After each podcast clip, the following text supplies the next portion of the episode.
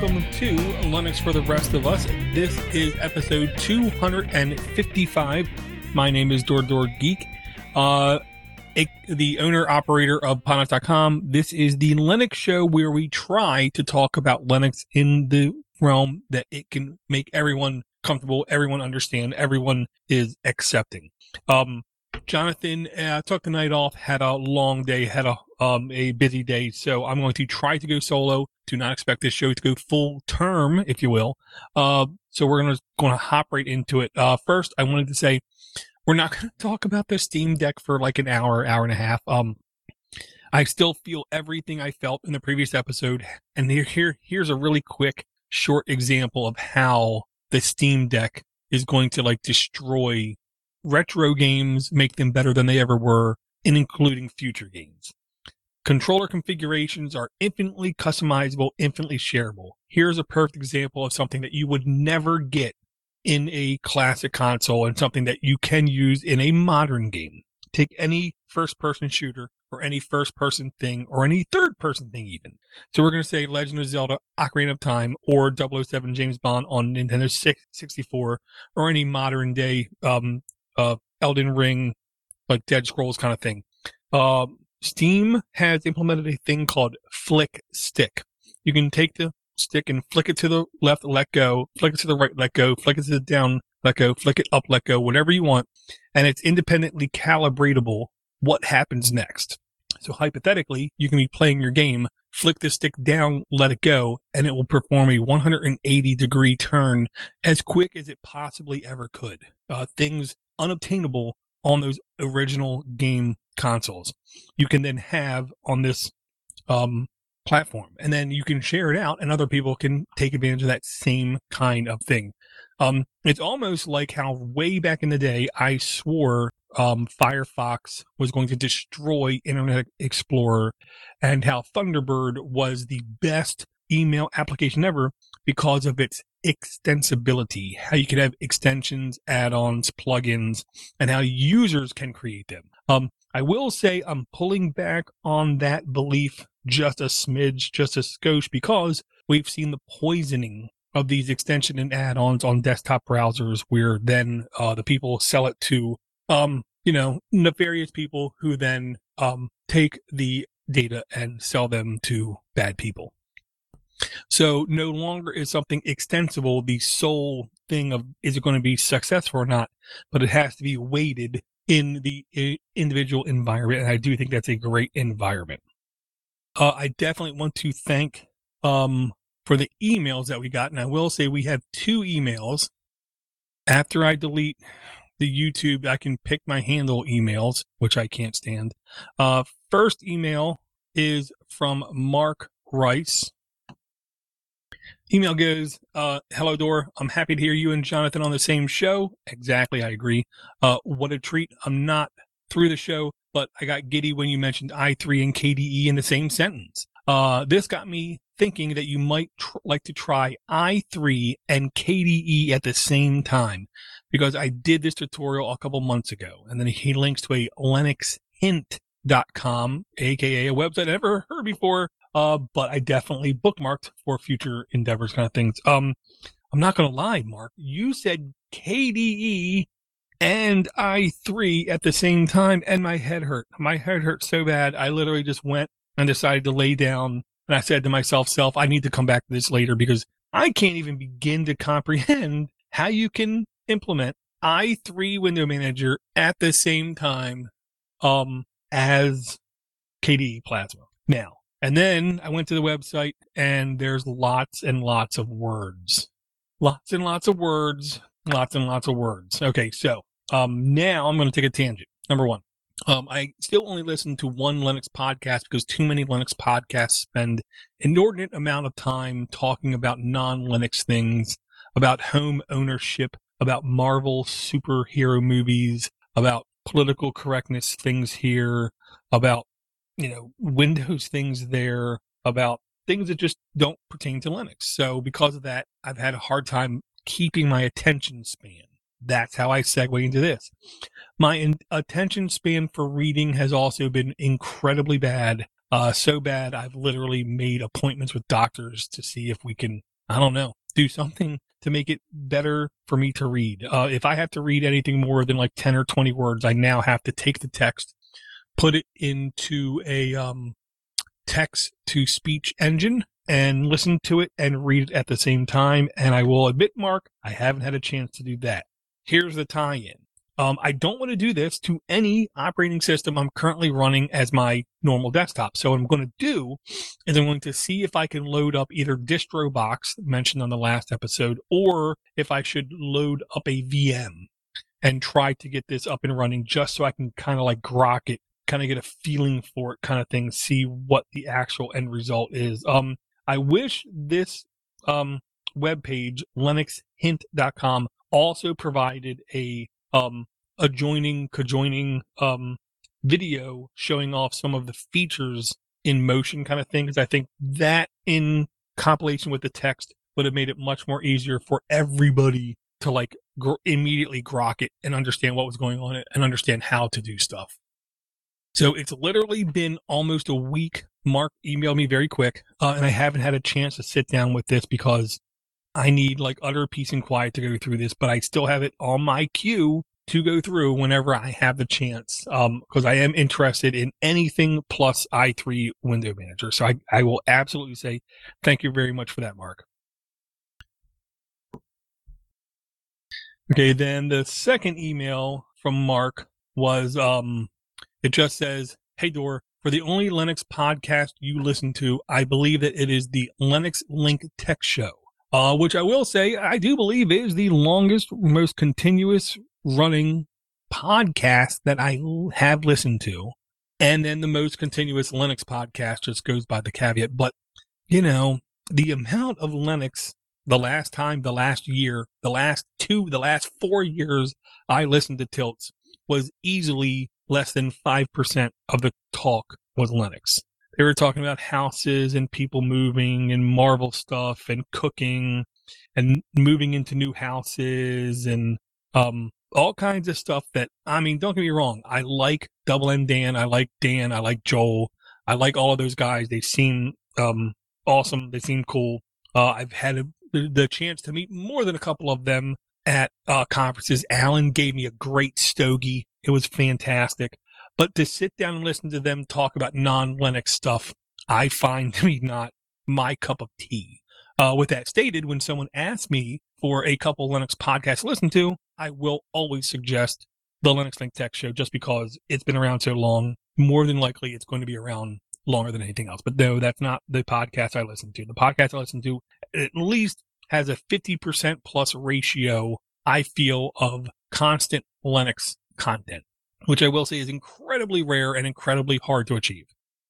Uh, and I will uh, open up the door again just to say, if anyone feels like they have an opinion that other people are not um, rationalizing or something that you think is more forward thinking than other people, or you just want to sit down and talk to me, whatever, you can just let me know at podcast at linuxfortherestofus.com or doordoorgeek at gmail.com. Um, one of the things I was thinking about this past week was with, to be honest, the blatant success and history will show, the history books will show the success that the Steam Deck will have with making people aware of Linux and making people more comfortable with Linux will be documented here in the short future.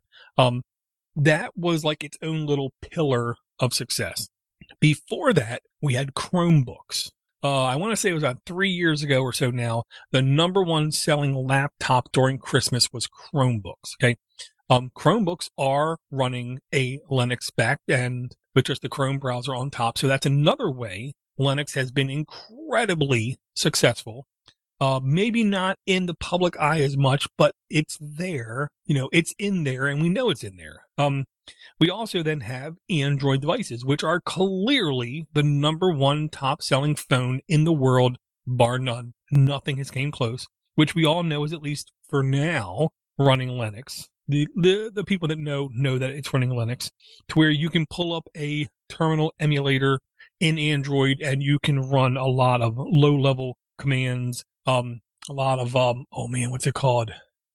Um, not, I what it's called something box, like a real low level um, terminal emulators where you can do a lot of basic commands. Okay. So we've seen all these little successes where they literally raise the pole on their little domain that they've had and Linux has destroyed. You can also take it a step further and say Linux owns the server market. And I can say that because everything in Microsoft Azure interface you see is actually running on Linux servers. It's been like that now for almost three years. Um, Amazon AWS services, everything is running off of Linux servers. Um, Rackspace, uh, what's it, uh, Cloud9, um, that was a TV show. But uh, every single major server infrastructure as a service is running Linux. We own the server market. You know what I mean? Um, we've grown so much with audio editors, with video editors, with you know desktop applications. It's really difficult to think we're in the next year, we're in the next two years, we're in the the next three years. Can Linux make headway? Um, besides in air quotes the normal desktop business ecosystem. I'm not sure if that's possible, plausible, or easy. So, like, here's like one of the things that I've been contemplating. Um, um, there's like zero chance that a, a, a horse dealer in the early 1900s really could have seen automobiles, you know, the internal combustion engine or ICE being a thing, being successful, taking them out of business. Um, and I think that's actually where we are at now here right now. When we're thinking about computing, we're thinking about ecosystems, we're thinking about environments, we're thinking about interfaces, we're thinking about interactions. It's super difficult to think we know what's going to be the next successful one to make Linux even more popular, even more uh, uh, aware in the zeitgeist is the word I'll use. Um, because here's the thing, kind of like how Chromebooks lowered people's expectations on what to expect. Thus, when they logged in for the first time and it wasn't the super snappiest thing, but it was only like, you know, it was less than 300 bucks. So it worked. We were satisfied with it because it was good enough. Uh, kind of like how when MP3s came onto the scene, the experts knew the MP3 format was not great, but it turned out to be good enough. Uh, people who have the Steam Deck are having a very, in air quote, good enough gaming experience. And then when there's things they have to tweak, they literally just hit the power button or the Steam button and they drop to desktop mode and then they just follow tutorials online. Because now anything you want to know how to do, whether it's replace an engine, fix a vacuum cleaner, replace a part on a washing machine, um, anything you want to do, you can find on YouTube how to do it. Not limited to and including going on a simple Chrome um, um, Steam Deck Linux based ecosystem, dropping to the desktop, dropping to the command line, copy pasting something, and voila, having something installed that you never knew could be installed. Whether it's a desktop pa- um, browser, whether it's a, the ability to do Zoom meetings on your Steam Deck, uh, or just be able to do light text editing. You know, it's all right there. But I think because those initial users had so l- low expectations in the desktop environment, they're extremely satisfied. So the question is, what could be next? Um, I don't think it's going to be like a home theater type experience, even though I do believe, um, I do think people's needs will be keeping to change. Where right now, all of the streaming services are starting to condense. We're going to start to see increased rates for the services that we decide to keep, which will then just encourage people finding free content on the internet. Um, so I do think the um, more home theater PCs where we can own our devices and do what we want to will become at least a little bit more desirable. It's not sure if it's going to be enough desirable to make Linux like a key thing that people use kind of thing. Um, part of me thinks just normal appliances might start to see these kinds of things. Uh, I don't think it's going to be in automobiles. I don't think, think it's going to be in mass transportation. Um, smart boards at work is definitely a possibility. Um, but everything involving enterprise and work just seems to be incredibly, incredibly boring. Um, I do think that with as many applications that are being browser based, I do think it's slowly becoming more possible that we're going to have sandboxed Linux, streamlined interfaces where you basically just, in air quote, log into your domain, your network, and you literally just get one or two icons and that's all you can do. Because as a employee, now if we want to do things that are not work related, we should have good connections and good devices all around us, even if you're at the lower rung of pay scales, because these devices really have came down in price to be nearly disposable level. Um, I, but the one area I can say I would love to have a really good bare bones operating system installed in is monitor technology. I would love to be able to have a affordable monitor right here. P- turn on the monitor, plug up a keyboard, plug up a mouse, be able to do basic things with that monitor with not a lot of horsepower, not a lot of processing power, and just do those little things that I need done.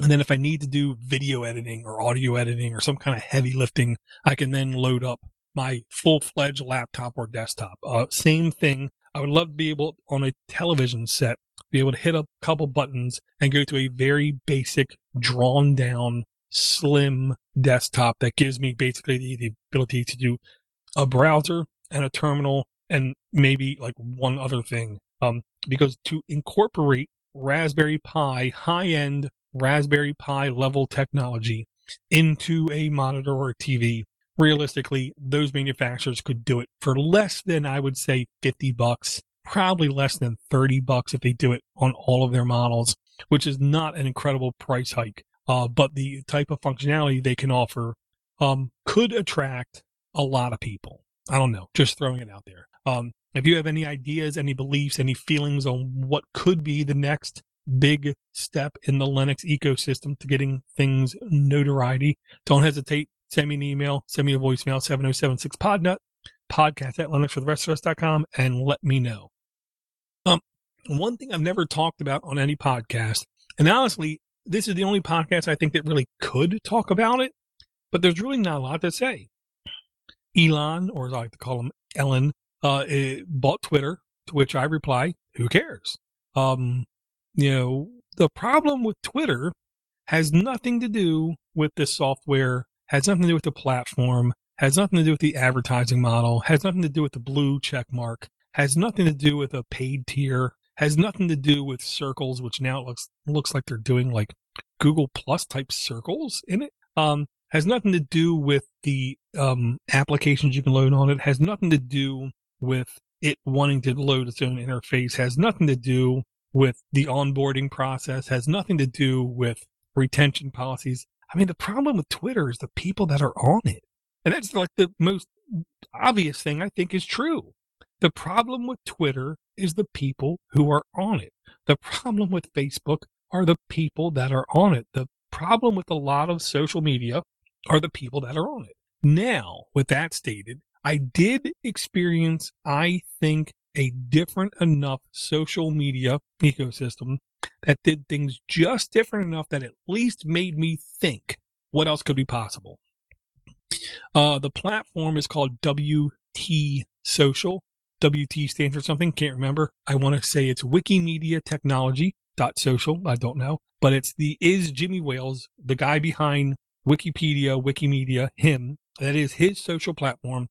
And what he believes is instead of just loading up a platform and then connecting with a bunch of people that it turns out you have nothing in common with except for two out of a hundred, instead of doing that type of connectivity, like me and Ashton Kutcher, what do we have in common? Mm, not much. Um, you know, instead of doing that, why don't you, as soon as you onboard people, you ask them about topics they're interested in, and then what what happens is those topics turn into silos or rooms or channels or areas where things can get posted. Um, to me, the advantage to that social media platform is you're already going to be around people who are at least like minded. Um, and I do believe in those rooms, in those ecosystems, in those silos. Uh, majority rules is the base uh, rule mechanism, aka if I go into a flat Earth society and I start saying how stupid flat Earthers are, I'm going to be banned or booted, which kind of makes sense. It, it isn't a question if I'm right, okay? Because you know uh, I'm not an absolutionist in the sense of I know I'm right about X, Y, or Z. I will say if I'm in a room with a bunch of flat earthers, my first question is, what the hell am I doing here? I shouldn't be here. Um, so if I'm saying I'm interested in flat earther stuff when I join the network, more than likely I'm not going to be opposed to it or negative towards it. So when you join WT.social, you have to pick out things that more than likely you're going to, I guess, agree with, about be down with. Um, the other thing I like about WT Social is, um, basically, as far as I can tell, there's no mo- mobile application even available, which I kind of like the idea of you're only on the network when you sit down to a full desktop experience and you're putting yourself out there to be a part of that instead of it having it constantly nag you and ping you and distract you and upset you and encourage knee jerk reaction typing sessions. Um, I don't like that about all those other social pa- platforms. So maybe WT Social would be better at that. Um, I will say one guy on one Discord channel, when he saw it was kind of like a majority rule kind of thing, he said, well, that's not freedom. To which I just stopped and said, well, you're right. Well, let me phrase it. I said to myself, well, yeah, you're right. That's not. But really, what is? We're on the internet or in life or in reality or at your job or any place do you have complete freedom? And the answer is kind of nowhere to a degree, to somewhat. Absolute freedom is absolutely unobtainable unless you limit yourself to only like being in your house or only being on your server or only being on your BBS system or only being in your bedroom kind of thing. Um, and that's kind of the way I'm okay with it because I think I should, to a degree, um, um, be around people that make me stop and question myself and make me evaluate what I'm going to say before I say stuff. So to where basically I'm not going to say I'm going to censor myself, but it makes me stop and think, is this a sane thing to say in front of other people? Which I don't think is a bad thing. But that's one of those things. That's one of those freedom rabbit holes there is no right answer. There is no wrong answer. It's just a question of how much are you individually willing to compromise. Some people love Facebook and love Twitter. To me, I think they compromise a lot. Some people love Mastodon. Some people love IRC. I think they kind of compromise a little bit less. Um, we all just have to in, you know, decide where we're going to draw the line and then use some stiction and stick with it and hold out and keep and keep it up. Um, I will say right now, my Git Pocket to Google Drive spreadsheet, uh, if this then that functionality is completely broken, or I think I would have had at least two or three links to uh, talk about, but it's not working. I literally logged into Twitter today to ping that IFTTT account, and I did send them some feedback in their application. Haven't heard anything back yet. Um, I pay granted a little amount, but I pay for my um, if this then that account. I believe now when I have an issue with it not connecting to my services, I should get an answer sooner versus later. And if I don't get an answer sooner versus later, I'm going to look at standing up my own service because there's one guarantee is it's going to cost less.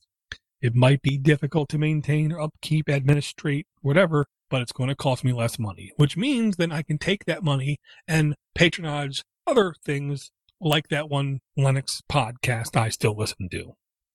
Okay. I will again thank everyone for hanging in. Thank everyone for hanging on. Thank everyone for downloading. Thank everyone for communicating.